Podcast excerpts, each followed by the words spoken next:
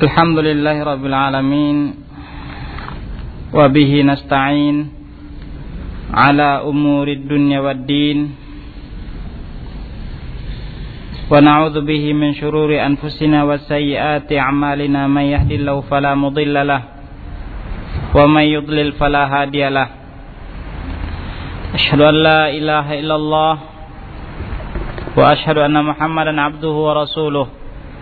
صلى الله عليه وعلى آله وأصحابه. ومن سار على نهجه وتمسك بسنته إلى يوم الدين. وسلم تسليما كثيرا أما بعد. قال الله تعالى يا أيها الذين آمنوا اتقوا الله حق تقاته. ولا تموتن إلا وأنتم مسلمون. Kaum muslimin rahimakumullah.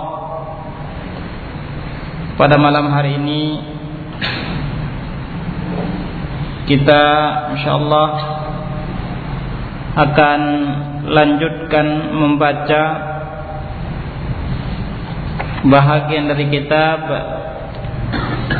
min ahwalin nasi ba'dal maut tentang keadaan manusia setelah kematian yang pada minggu lalu kita sudah mulai khususnya keadaan para pelaku maksiat dari kaum mukminin. Mulai dari orang-orang yang meninggalkan salat meninggalkan zakat kemudian pemakan harta-harta riba.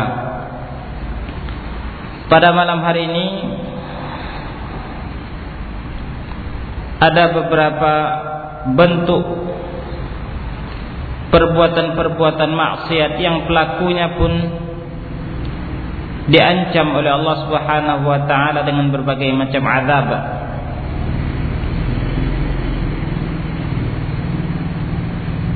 Yang pertama yaitu tentang keadaan para pelaku zina. Kaum muslimin rahimakumullah. Zina adalah merupakan salah satu perbuatan keji yang diharamkan oleh Allah Subhanahu wa taala. Zina adalah merupakan salah satu perbuatan jahat yang pelakunya diancam oleh Allah Subhanahu wa taala dengan azab yang sangat pedih. Atau yang pelakunya akan disiksa oleh Allah Subhanahu wa taala dengan azab yang sangat pedih. Oleh karenanya Allah Subhanahu wa taala berpesan jangankan berbuat zina mendekatinya saja. Allah Subhanahu wa taala sudah larang di dalam surat Al-Isra Allah Subhanahu wa taala berfirman, "Wala taqrabuz zina innahu kana fahishatan wa sa'a sabila." Dan janganlah kalian mendekati perbuatan zina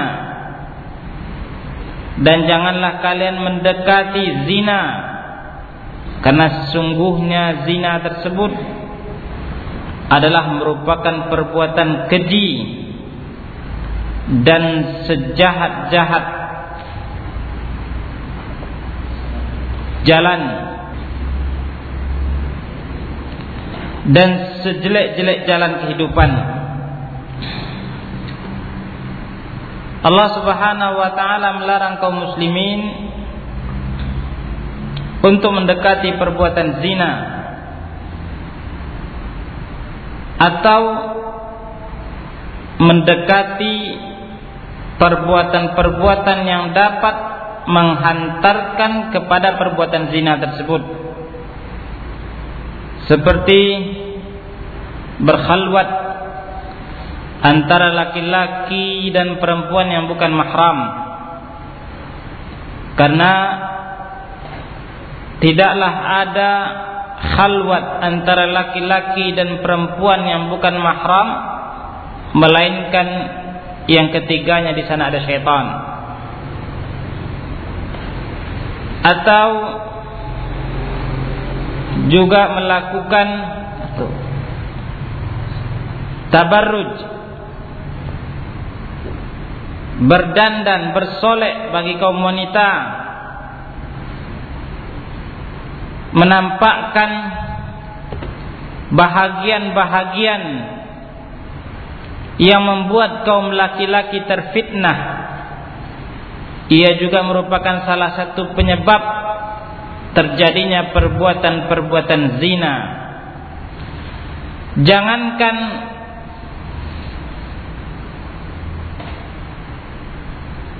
tabarruj atau menampakkan bahagian-bahagian yang dapat mengundang fitnah dari wanita-wanita yang sehat atau waras.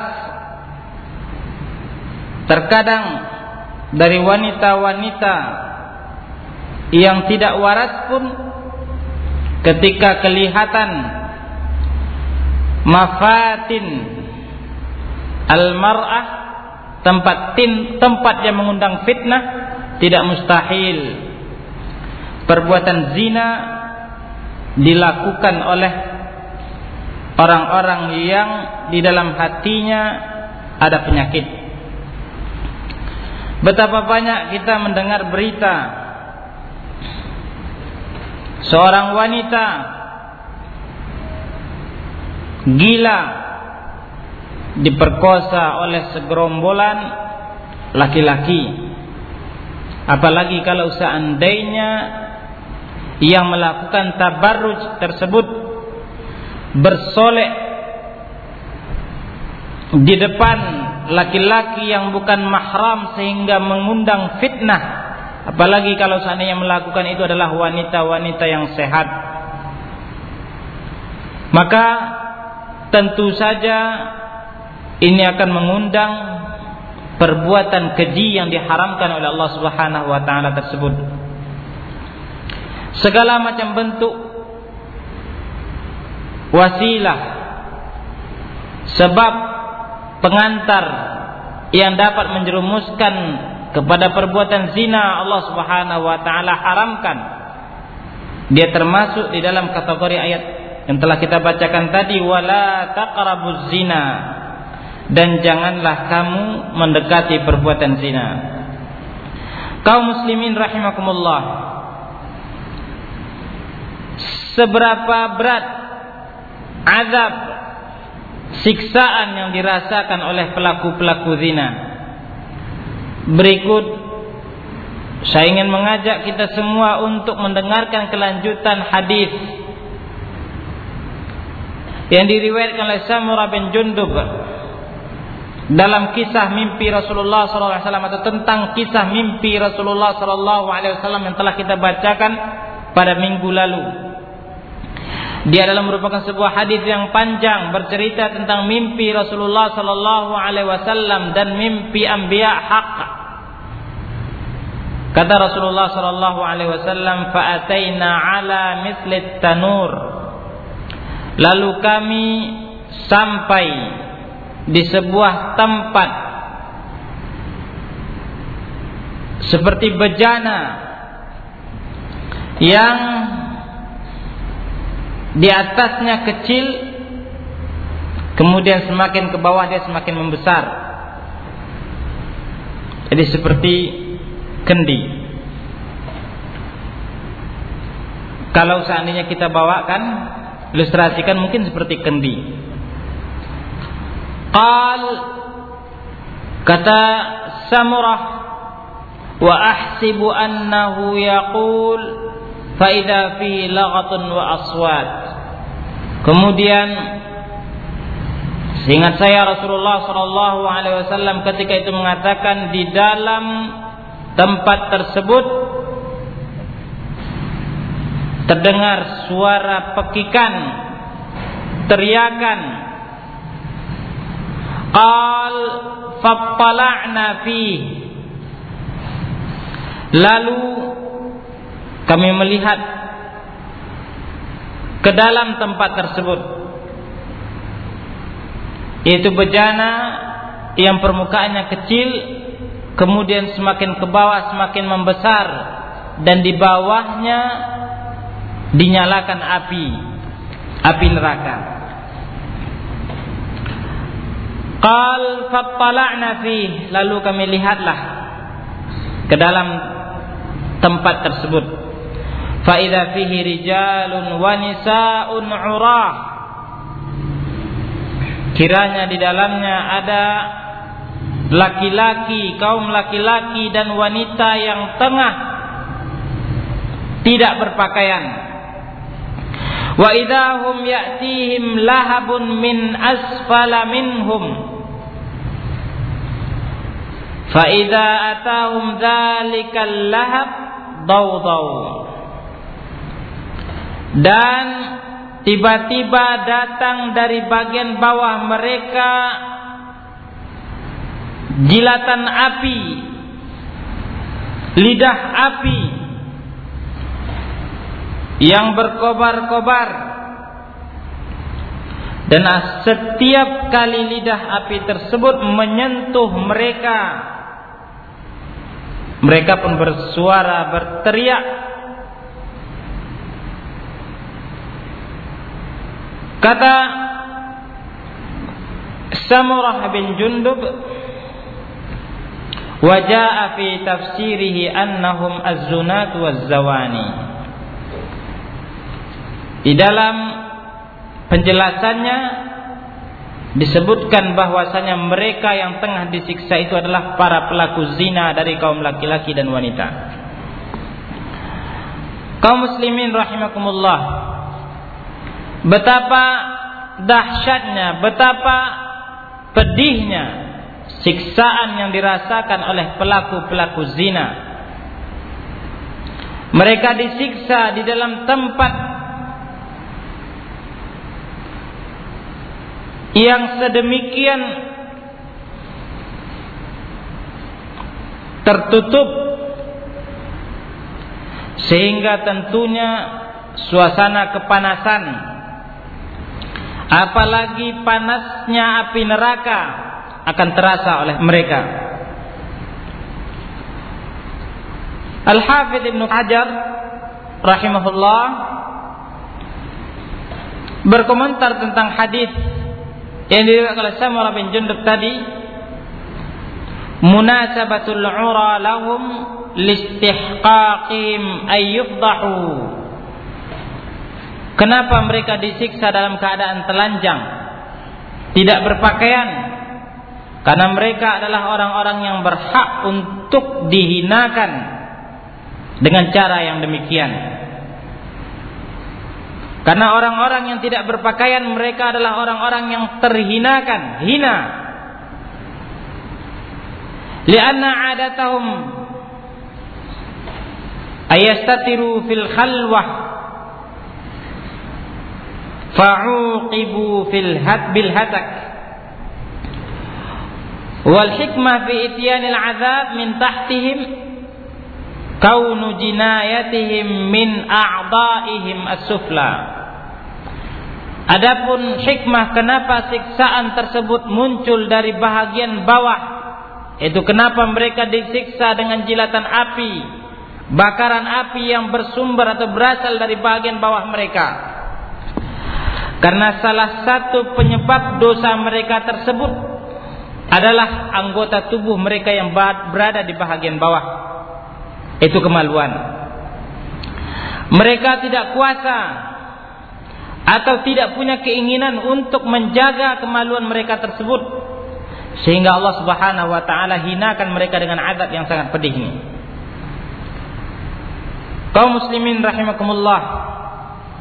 Betapa dahsyatnya azab yang dirasakan oleh para pelaku-pelaku zina baik dari kaum laki-laki ataupun wanita.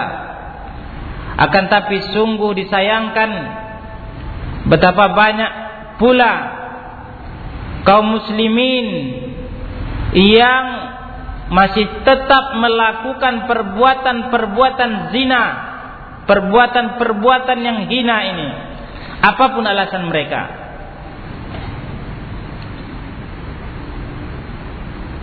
Bagi sebahagian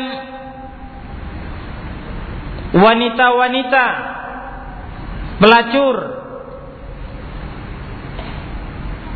mereka beralasan karena himpitan atau kesulitan hidup yang tengah mereka derita atau mereka rasakan atau sulitnya untuk mendapatkan nafkah dan alasan-alasan yang lain akan tapi seperti yang kita katakan apa pun alasannya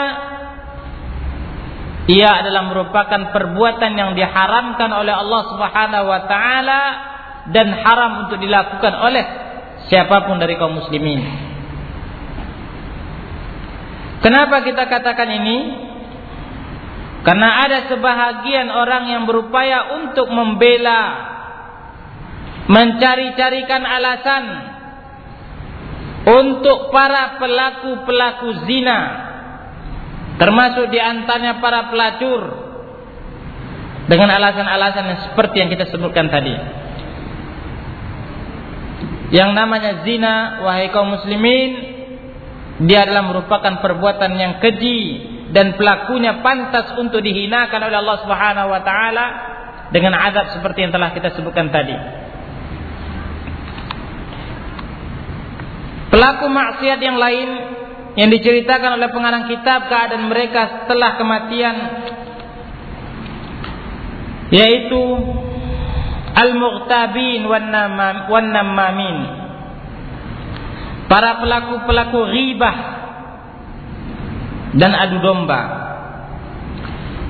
Ghibah dan adu domba adalah merupakan salah satu sebab Kenapa terputusnya hubungan silaturahim antara seorang mukmin dengan mukmin yang lain? Ghibah dan namimah adalah merupakan salah satu penyebab hilangnya kasih sayang di antara sesama kaum muslimin.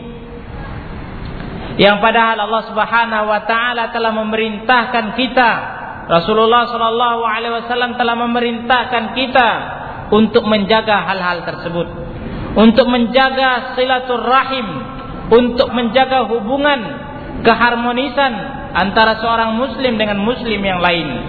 Bahkan Rasulullah sallallahu alaihi wasallam sebutkan di dalam beberapa hadisnya menceritakan betapa pentingnya persatuan di antara kaum muslimin bahwasanya kaum muslimin seperti sebuah jasad. Apabila yang satu merasakan sakit, maka yang lain pun turut merasakan sakit yang diderita oleh anggota tubuh yang lain. Di dalam hadis lain, Rasulullah Shallallahu Alaihi Wasallam mengumpamakan seorang mukmin seperti sebuah bangunan, saling kokoh mengokohkan antara satu dan yang lain. Silaturahim, rahmah, kasih sayang, keharmonisan di antara sesama kaum muslimin tersebut akan hilang, akan lenyap dengan ghibah dan namimah di antaranya. Adu domba dan saling cerita menceritakan aib antara satu dan yang lain. Rasulullah Shallallahu Alaihi Wasallam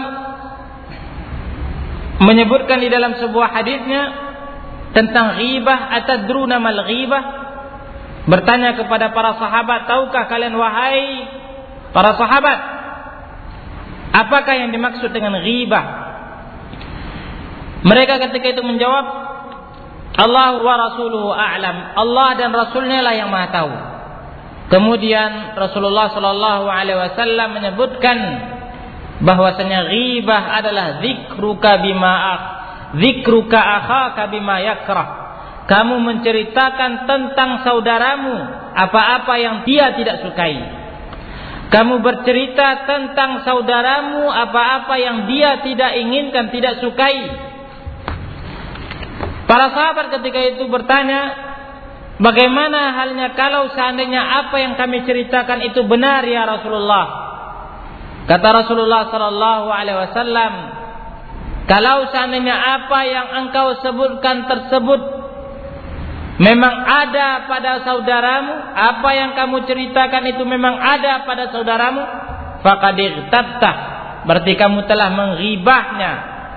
Itulah yang dimaksud dengan ghibah Kalau seandainya apa yang kamu ceritakan itu tidak benar, fakat bahatta berarti kamu telah menuduhnya.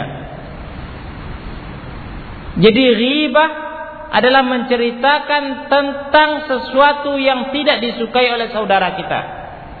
Meskipun apa yang disebutkan itu adalah benar dan itulah hakikat ghibah. Karena kalau seandainya apa yang disebutkan itu tidak benar, maka berarti ia adalah merupakan sebuah tuduhan, tudingan yang juga diharamkan oleh Allah Subhanahu wa taala dan rasulnya. Kaum muslimin rahimakumullah. Apa atau bagaimana keadaan para pelaku-pelaku ghibah setelah kematian? Di dalam sebuah hadis yang diriwayatkan oleh Ibnu Abbas radhiyallahu an Beliau bercerita marah Nabi sallallahu alaihi wasallam bihaitin min hitanil Madinah atau Makkah Fasami'a sauta insanain yu'adzaban fi quburihima. Suatu ketika Rasulullah sallallahu alaihi wasallam lewat di sebuah perkampungan tempat di Mekah atau Madinah. Lalu di Mekah atau Madinah ini cerita dari Abdullah bin Abbas menunjukkan keraguan-keraguan dari beliau apakah pastinya di Mekah atau di Madinah. Yang jelas cerita ini adalah hak benar. Hanya saja beliau ragu ketika itu apakah tempatnya di Madinah atau Mekah. Ini menunjukkan kehati-hatian Abdullah bin Abbas juga di dalam meriwayatkan hadis. Lalu Rasulullah Shallallahu Alaihi Wasallam mendengarkan suara dari dua orang yang tengah diadab di dalam kuburannya. Faqala Nabi sallallahu alaihi wasallam lalu Rasulullah sallallahu alaihi wasallam bersabda Yu'adzabani wa ma yu'adzabani fi kabir. Mereka tengah diazab dan keduanya tengah diazab bukan karena dosa besar. Sebagian para ulama menjelaskan bukan karena dosa besar menurut anggapan mereka padahal dia adalah merupakan dosa besar. Sumakal bala kana ahaduhuma la yastatiru min bawlih wa kana al-akhar yamshi bin namimah disebutkan salah satu sebab atau sebab kenapa mereka diazab di dalam kuburannya? Yang pertama la yastatiru min baulih tidak menutup diri ketika membuang air kecil.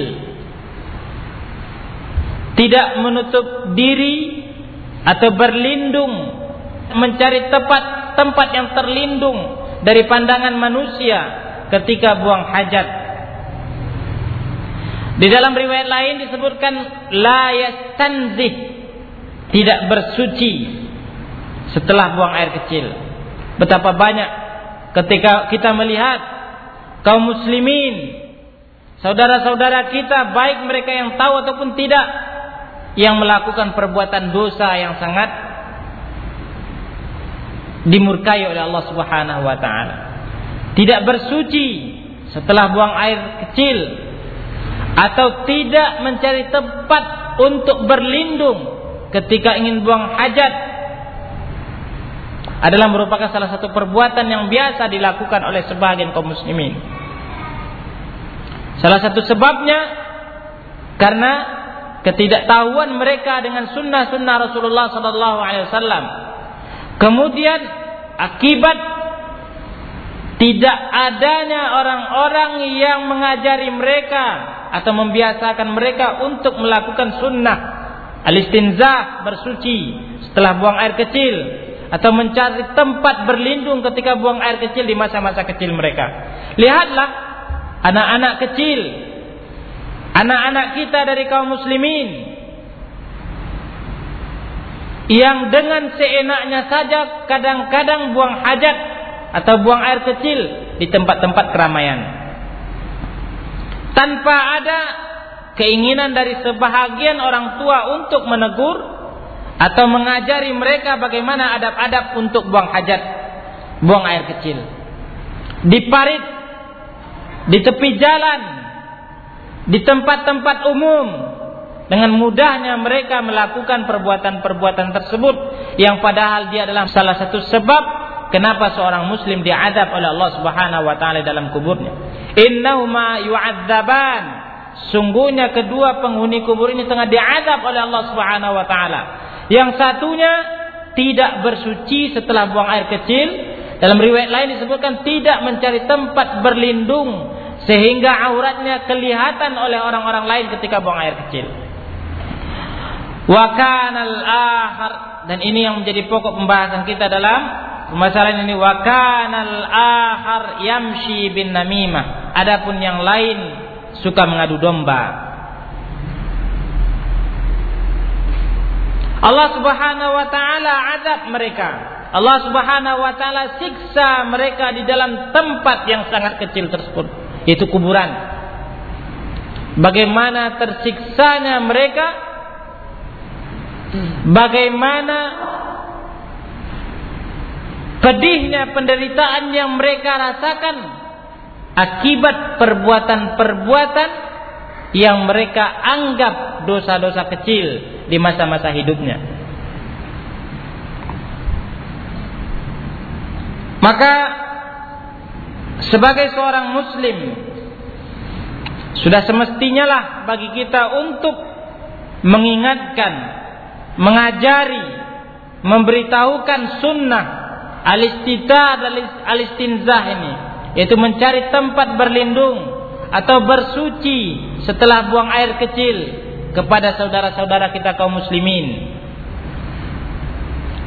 Dan sudah semestinya lah bagi kita sebagai orang tua untuk mengajari anak-anak kita bagaimana mereka di dalam membuang hajat. Bagaimana mereka ketika buang air kecil. Kita ajari mereka agar mereka mencari tempat-tempat berlindung sehingga tertutup dari pandangan manusia. Kita ajari mereka agar mau bersuci, cebok setelah buang hajat. Karena dia adalah merupakan salah satu ajaran Nabi kita yang mulia Muhammad sallallahu alaihi wasallam. Karena dia adalah merupakan salah satu bentuk ibadah yang sangat dicintai oleh Allah Subhanahu wa taala itu bersuci. Ghibah adapun tentang ghibah di dalam sebuah hadis Rasulullah sallallahu alaihi wasallam bercerita lamma urija bi marartu bi qaumin lahum azfarun min nuhas tatkala aku dimi'rajkan naik ke atas langit dalam peristiwa Isra dan Mi'rajnya. Marartu biqaumin lahum aghfarum min nuhas. Saya lewat di suatu kaum yang mereka memiliki kuku dari tembaga. Yahmushuna wujuhahum wa sudurahum. Mereka menggaruk-garuk wajah mereka dengan kuku yang terbuat dari tembaga tersebut. Begitu pula dada mereka.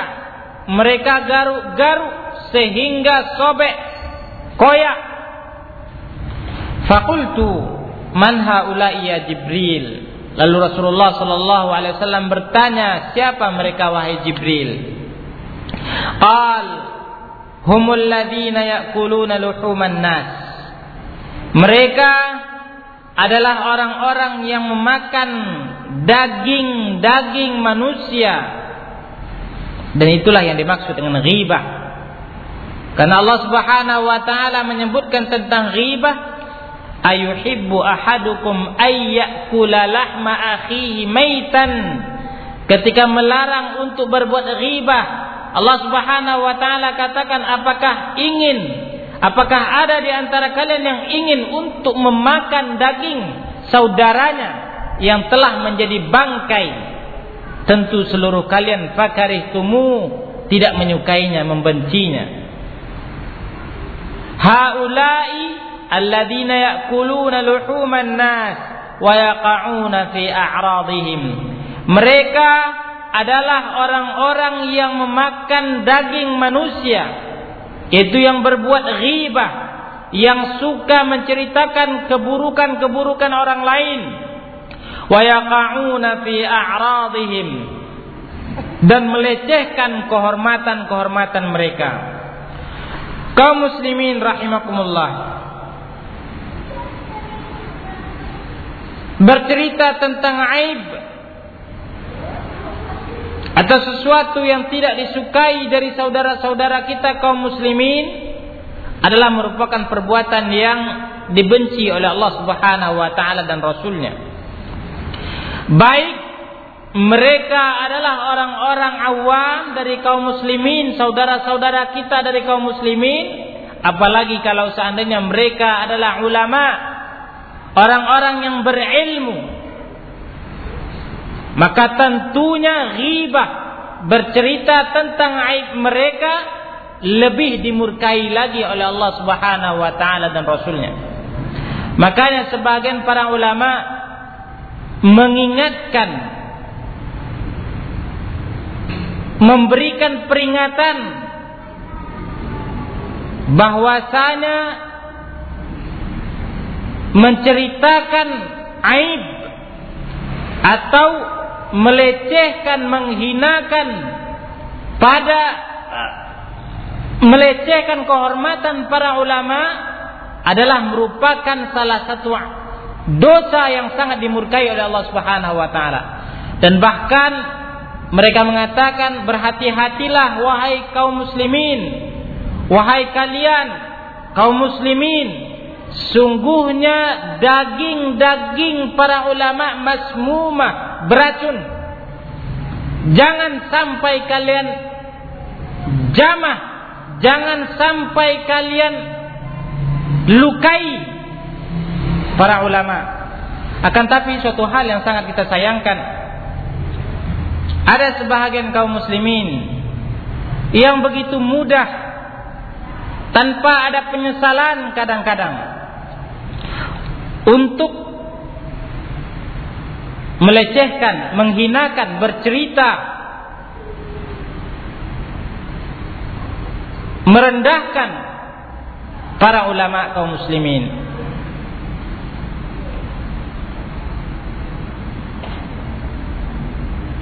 Bagaimana sebahagian mereka melecehkan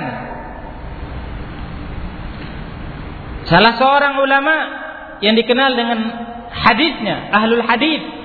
Bahkan sebagian para ulama juga memberikan rekomendasi bahwasanya beliau adalah merupakan muhadditsul asr, ahli hadisnya di zaman ini yaitu Syekh Muhammad Nasiruddin Al-Albani rahimahullah. Bagaimana sebahagian kaum muslimin ia memiliki sifat hasad atau dengki bercerita merendahkan derajat sosok alim yang telah dikenal keilmuannya oleh dunia. Mengatakan bahwasanya beliau adalah orang yang tidak memiliki fikih. Mengatakan bahwasanya bertaklid kepada orang lain lebih saya sukai daripada saya bertaklid kepada Al-Albani dalam bentuk dalam nada-nada pelecehan terhadap sosok alim ini dan bentuk-bentuk kalimat lain yang diungkapkan oleh mereka yang merupakan salah satu bentuk pelecehan terhadap seorang alim. Ingatlah wahai kaum muslimin bahwasanya ghibah adalah merupakan perbuatan yang diharamkan oleh Allah Subhanahu wa taala. Apalagi kalau seandainya ghibah tersebut menyentuh kehormatan seorang alim, seorang ulama seperti beliau yaitu Muhammad Nasiruddin Al-Albani rahimahullah atau Syekh Abdul Aziz bin Baz rahimahullah ataupun ulama-ulama kaum muslimin yang lain.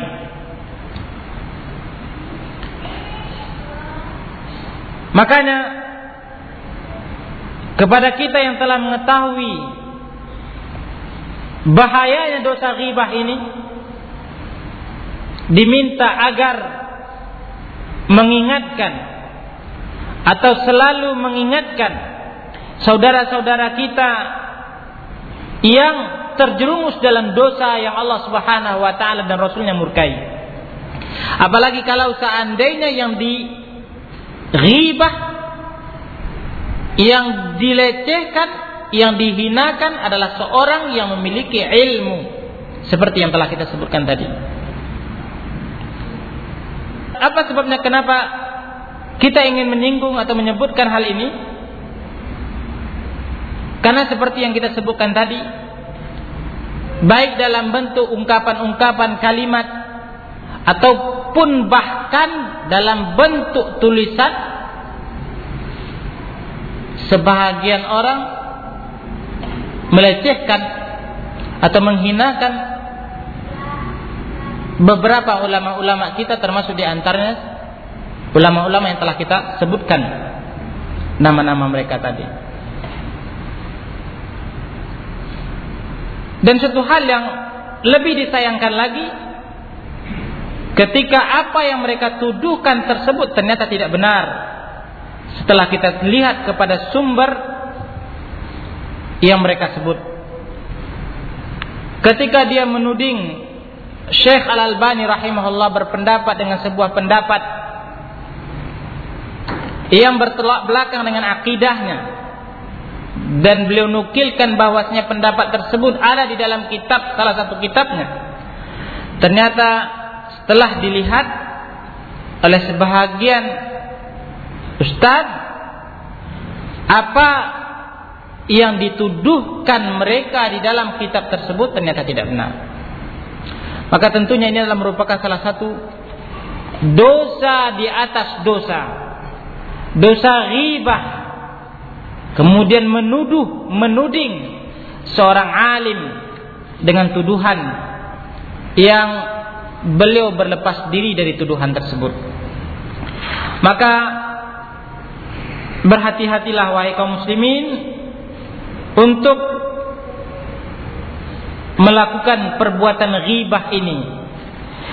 Karena sesungguhnya adab Allah Subhanahu wa taala sangat pedih dan terkhusus kepada kaum muslimat dan terkhusus kepada kaum muslimat karena ia atau kaum muslimat adalah merupakan salah satu sasaran empuk dari syaitan untuk melakukan perbuatan-perbuatan tercelanya itu ghibah. Pelaku maksiat lain yang diceritakan oleh pengarang kitab di dalam kitab ini yaitu al-mutakabbir orang-orang yang sombong. Di dalam sebuah hadis yang diriwayatkan oleh Amr bin Shu'aib dari ayahnya. Dari kakeknya. Beliau berkata qala Rasulullah sallallahu alaihi wasallam yuhsyarul mutakabbirun amsaladzar yaumal qiyamah orang-orang yang sombong akan dibangkitkan digiring di padang mahsyar. Pada hari kiamat seperti semut fi suwari rijal dalam rupa manusia. Kecil hina. Yaghshahumudh min kulli makanin. Yusaquna ila sijnin fi jahannam. Mereka diliputi kehinaan di hari kiamat. Dari seluruh penjuru. Kemudian mereka digiring ke sebuah sel penjara di dalam neraka jahanam yang disebut bulas ta'luhum narul anyar mereka dibakar dengan api neraka kemudian yusqauna min usarati ahli nar kemudian mereka pun diberi minum dari perasan keringat penduduk-penduduk neraka. Betapa hinanya. Betapa tidak terpandangnya, hinanya orang-orang yang sombong di hari kiamat. Pelaku-pelaku kesombongan. Apa sebabnya? Karena tidak seorang pun yang pantas untuk menyombongkan dirinya di permukaan bumi ini. Siapa pun dia, apa pun statusnya, karena sesungguhnya ketika dia mengetahui hakikat dirinya dan akan ke mana ia dipulangkan, ia berasal dari setetes air yang hina yang menjijikkan kemudian akan kembali ke tanah bertemankan cacing-cacing. Ketika seorang manusia tahu hakikat dirinya dari mana dia berasal dan ke mana akan ke mana ia dipulangkan maka sudah tidak sepantasnya lah bagi dia untuk menyombongkan diri Allah Subhanahu wa taala lah satu-satunya al-mutakabbir yang pantas untuk menyombongkan diri. Adapun manusia betapapun kayanya mereka kekayaan itu tidak setimpal dengan kekayaan Allah Subhanahu wa taala. Betapapun banyaknya ilmunya ia tidak lebih dari tetesan air di tengah lautan Betapapun tingginya jabatannya, ia tidak akan selalu bersamanya. Ia tidak akan selalu bersama jabatan dia tersebut. Maka sebagai seorang muslim mukmin yang tahu dari mana ia berasal dan akan ke mana ia dikembalikan dan dari mana nikmat-nikmat yang ia dapatkan, yang ia rasakan di permukaan bumi ini berasal? Sudah tidak semestinya ia untuk menyombongkan diri. Tidak sepantasnya ia menyombongkan diri. Sombong bisa jadi dalam bentuk menolak kebenaran dari mana pun ia berasal. Ia juga berbentuk atau bisa jadi dalam bentuk melecehkan, menghinakan manusia dengan cara menyombongkan diri di hadapannya. Makanya Rasulullah Shallallahu Alaihi Wasallam bersabda tentang al-kibr, al-kibru gham batarul haqqi wa ghamtun nas. Kibr, sombong adalah menolak yang hak, kebenaran. Kemudian melecehkan, menghinakan manusia di hadapan dirinya. Maka sebagai seorang muslim mukmin yang beriman kepada Allah Subhanahu wa taala dan hari akhir dan yakin kepada hadis-hadis Rasulullah sallallahu alaihi wasallam sudah semestinya lah kita untuk takut terhadap azab atau siksaan yang Allah Subhanahu wa taala sudah persiapkan untuk para pelaku-pelaku sombong. Kaum muslimin rahimakumullah. Sebaliknya yang semestinya dimiliki oleh seorang mukmin adalah sifat tawadhu. Rendah hati, tidak sombong sebagaimana yang telah dicontohkan oleh Rasulullah sallallahu alaihi wasallam. Nabi kita yang mulia Muhammad sallallahu alaihi wasallam, makhluk yang paling mulia di sisi Allah Subhanahu wa taala. Lihatlah bagaimana tawadhu'nya Rasulullah sallallahu alaihi wasallam. Meskipun beliau adalah merupakan seorang khalifah pada masa itu, akan tetapi itu tidak menghambat beliau untuk membantu keluarganya di dalam urusan-urusan pekerjaan rumah tangga mereka. Rasulullah Shallallahu Alaihi Wasallam kadang-kadang mengurusi kebutuhan-kebutuhan pribadinya dengan sendirinya. Meskipun beliau adalah seorang khalifah, pemimpin, utusan dari Allah Subhanahu wa taala, hal yang demikian tersebut tidak menghambat diri beliau untuk menyapa anak-anak kecil, mengajak mereka untuk bersenda gurau, menghibur mereka tatkala mereka sedih. Meskipun beliau adalah seorang khalifah, akan tapi itu tidak menghalangi beliau untuk mengunjungi seorang nenek tua yang sakit atau seorang anak Yahudi yang sakit atau ketika ada seorang pelayan masjid yang bekerja hanya menyapu masjid tatkala sampai kepada beliau berita kematiannya dan ia sudah dikuburkan Rasulullah sallallahu alaihi wasallam marah kepada para sahabatnya kenapa mereka tidak memberitahukan beliau tentang wafatnya kematian penyapu masjid tersebut? Kemudian Rasulullah sallallahu alaihi wasallam meminta agar ia dihantarkan ke kuburan si penyapu masjid tersebut dan banyak cerita-cerita lain yang menunjukkan ketawaduan rendah hati Rasulullah sallallahu alaihi wasallam. Dan itulah sifat yang semestinya dimiliki oleh seorang muslim. Sebagian ahlul hikam atau orang-orang bijak mengatakan tawadha takunkan najmi la alinadirin ala safahatil ma'i wa huwa rafi'. Bertawadhu'lah kalian. Rendah hatilah kalian. Takun kan najmi pasti kalian akan menjadi seperti bintang. La halinadirin kelihatan oleh setiap orang. La halinadirin akan tampak oleh setiap orang.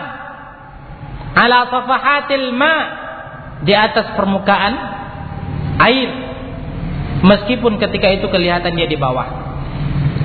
Meskipun dia merendahkan hati akan tapi ia akan kelihatan tinggi di mata manusia. Itulah tawadhu'. Itulah sifat yang semestinya dimiliki oleh seorang mukmin. Kaum muslimin rahimakumullah. Yang terakhir yaitu orang-orang yang meminta-minta kepada manusia sementara ia memiliki kesanggupan atau pengemis. Di dalam sebuah hadis yang diriwayatkan Abdullah bin Mas'ud radhiyallahu an Rasulullah sallallahu alaihi wasallam bersabda Man sa'ala walahu ma yughnih Ja'at mas'alatuhu yaumal qiyamah khaddushan aw khamushan aw kaduhan fi wajhihi Qila ya Rasulullah, wa ma yughni? Qala khamsuna dirhaman aw qimatuha min adh-dhahab. Barang siapa yang meminta-minta kepada orang lain sementara ia memiliki kesanggupan maka ia akan datang di hari akhir dalam keadaan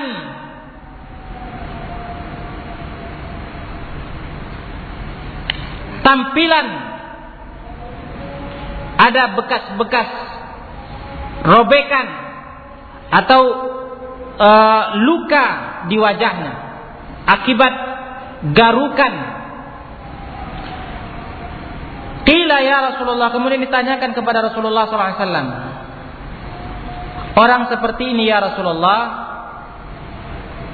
Apa yang cukup baginya atau berapa yang cukup untuknya? Kemudian Rasulullah wasallam menjawab khamsuna dirhaman, 50 dirham atau emas seukuran itu. Yang ingin kita garis bawahi dalam hadis ini bagaimana Rasulullah wasallam menyebutkan tentang orang-orang yang meminta-minta di hari akhir. Ia akan dibangkitkan di hari akhir dalam keadaan seperti yang disebutkan dalam hadis tadi, muka yang robek-robek, koyak, bekas garukan, hina kelihatan oleh manusia. Dan salah satu sebabnya atau penyebabnya adalah meminta-minta sementara ia memiliki kesanggupan. Baik kesanggupan untuk berusaha ataupun kesanggupan dalam bentuk materi.